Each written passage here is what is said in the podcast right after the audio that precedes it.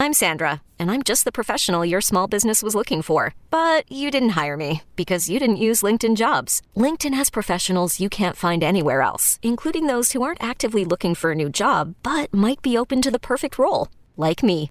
In a given month, over 70% of LinkedIn users don't visit other leading job sites. So if you're not looking on LinkedIn, you'll miss out on great candidates like Sandra. Start hiring professionals like a professional. Post your free job on LinkedIn.com slash recommend today. You could spend the weekend doing the same old whatever, or you could conquer the weekend in the all-new Hyundai Santa Fe. Visit HyundaiUSA.com for more details. Hyundai, there's joy in every journey.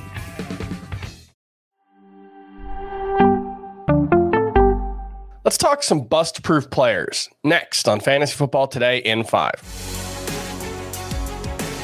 Welcome to FFT in 5. I'm Chris Towers. I'm here with Dan Schneier, and we're going to talk about some players who, look, nobody has zero risk. All right, we can't perfectly predict the future. Every player has some range of outcomes, even your number one overall pick has a chance to bust. But what we're talking about today is trying to target three or four players who at the very least, there are very few ways for them to go wrong. You know, that's one thing that I think is really important in fantasy football is having discussions about the range of possible outcomes for players because, you know, it's really easy to just focus on the upside or just focus on the downside for players. But a good example of, you know, the range of outcomes thing would be like a player like Josh Jacobs last year. You know, he was someone a lot of people were out on didn't think he had a lot of upside. Turns out he ends up being the RB3.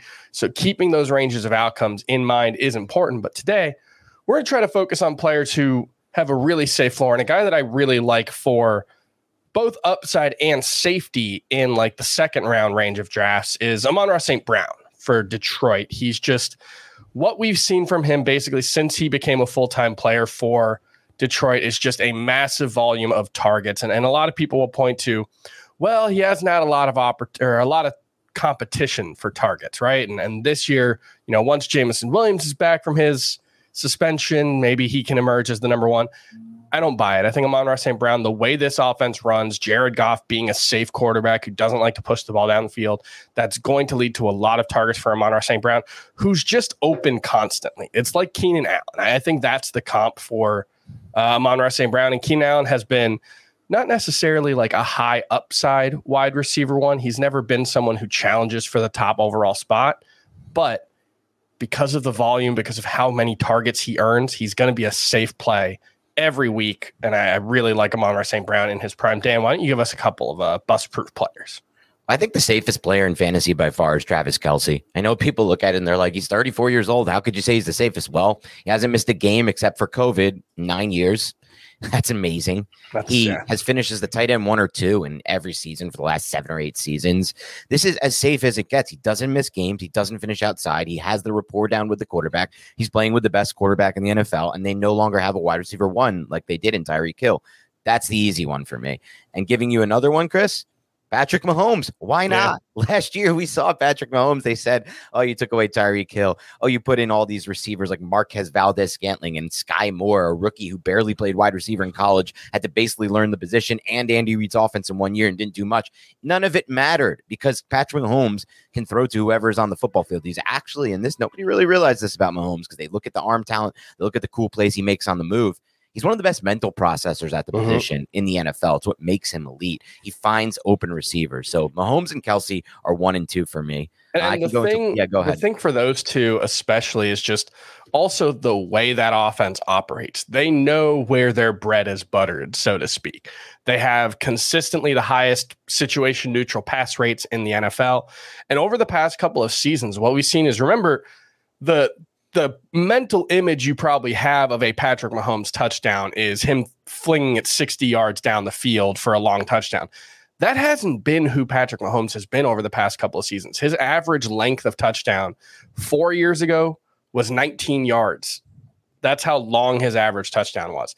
The last couple of seasons, it's been more like five to 10 yards. They throw a ton in the red zone. They have those, you know, the the mesh and, and veer and all those push passes and all that stuff that like oh it's a gimmick but hey if a gimmick works it works. And that's the way that offense operates. So i i think you know Kelce a little less safe than Mahomes, but it's just because at some point he's got to fall off, right? Maybe, Maybe. but I don't Maybe, see it happening yeah. anytime soon. At some point, of course, it will. I mean, you can't play to your 40s. Tony Gonzalez played pretty late into his career, obviously, though. I think the deal with Mahomes is look, the reason you're seeing those numbers drop like that from 19 average uh, yards per possession is because people, defenses have said, all right, we have no way to stop him. We can't blitz him. That never worked. Let's just play two high safeties and like hope Mhm. for the best by taking away big plays and force them to go matriculate down the field and score in the red zone. But the problem is he's great in the red zone. Yeah. And so they're so efficient there. But I don't see defenses changing that much uh, on that front. They've kind of thrown their hands up at this point and said the best we can do is kind of play two high safety and hope to take away the big play. So those two for sure. And, and one to a larger point, I think the interesting thing about going over these types of players, Chris, is the case that can be made for taking a Kelce early in round one, the case that can be made for taking Mahomes in round two. These are the early premium picks where you could go for a Bijan Robinson, you could go for a Saquon Barkley or Christian McCaffrey, but those guys all have either injury histories or injury potential at a position Mhm. that gets a lot of injuries. If you don't lose your draft by taking a Kelce or Mahomes early, there's a case to be made that that's a sound strategy too. And a lot of people I play with like that strategy, specifically in auction leagues. I see people punting running backs because of the risk and going for the Mahomes, going for the Kelce, especially two quarterback leagues. So it's just interesting to think about these players as guys that you might prioritize and say, well, yeah, they don't play the premium position we want in fantasy running back. Mhm. They play the position we have a million players at quarterback and tight end, but they give you an edge at that position and they're safe. Do you have any other uh, bust proof picks? I know you had one more.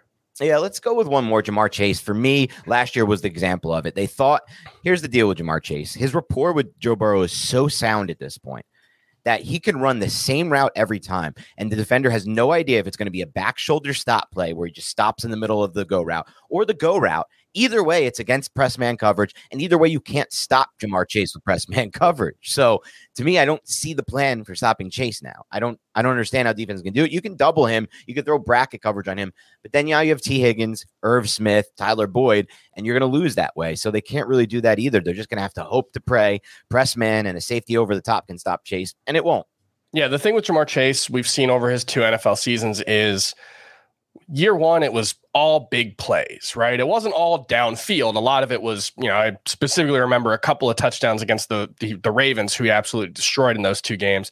A couple of them were quick screens, short passes that he just outran the defense, broke a couple tackles. But then year two, teams like they have with Mahomes made a point of taking away the big play. They they rushed for, played two high safeties, and they were just like, look, Joe, Joe Burrow, you're going to have to beat us short down the field. And early on in the season, it slowed them down a little bit, but they figured it out. Ja'Marr Chase found other ways to succeed. And that's what I like to see from wide receivers. It's just, can you beat whatever the defense throws at you? And Ja'Marr Chase can. So I, I love that one as well, especially given the age, the elite young quarterback. They're just going to keep growing together. So love those picks. Obviously, some of them are a little obvious, but that's what we're looking for, right? You're trying to, you know, like you said, not lose your draft early on. So that's going to do it for FFT and 5. We'll be back next week to preview the AFC division. We'll see you then.